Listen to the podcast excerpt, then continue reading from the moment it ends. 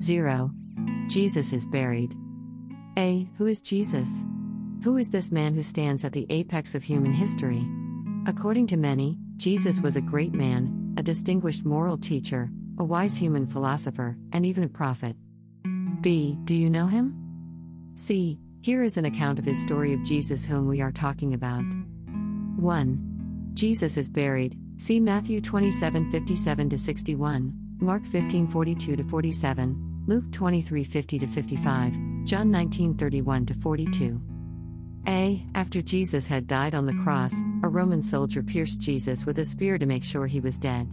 Two men had asked permission to take Jesus' body and bury him. The two men were Joseph of Arimathea and a man named Nicodemus.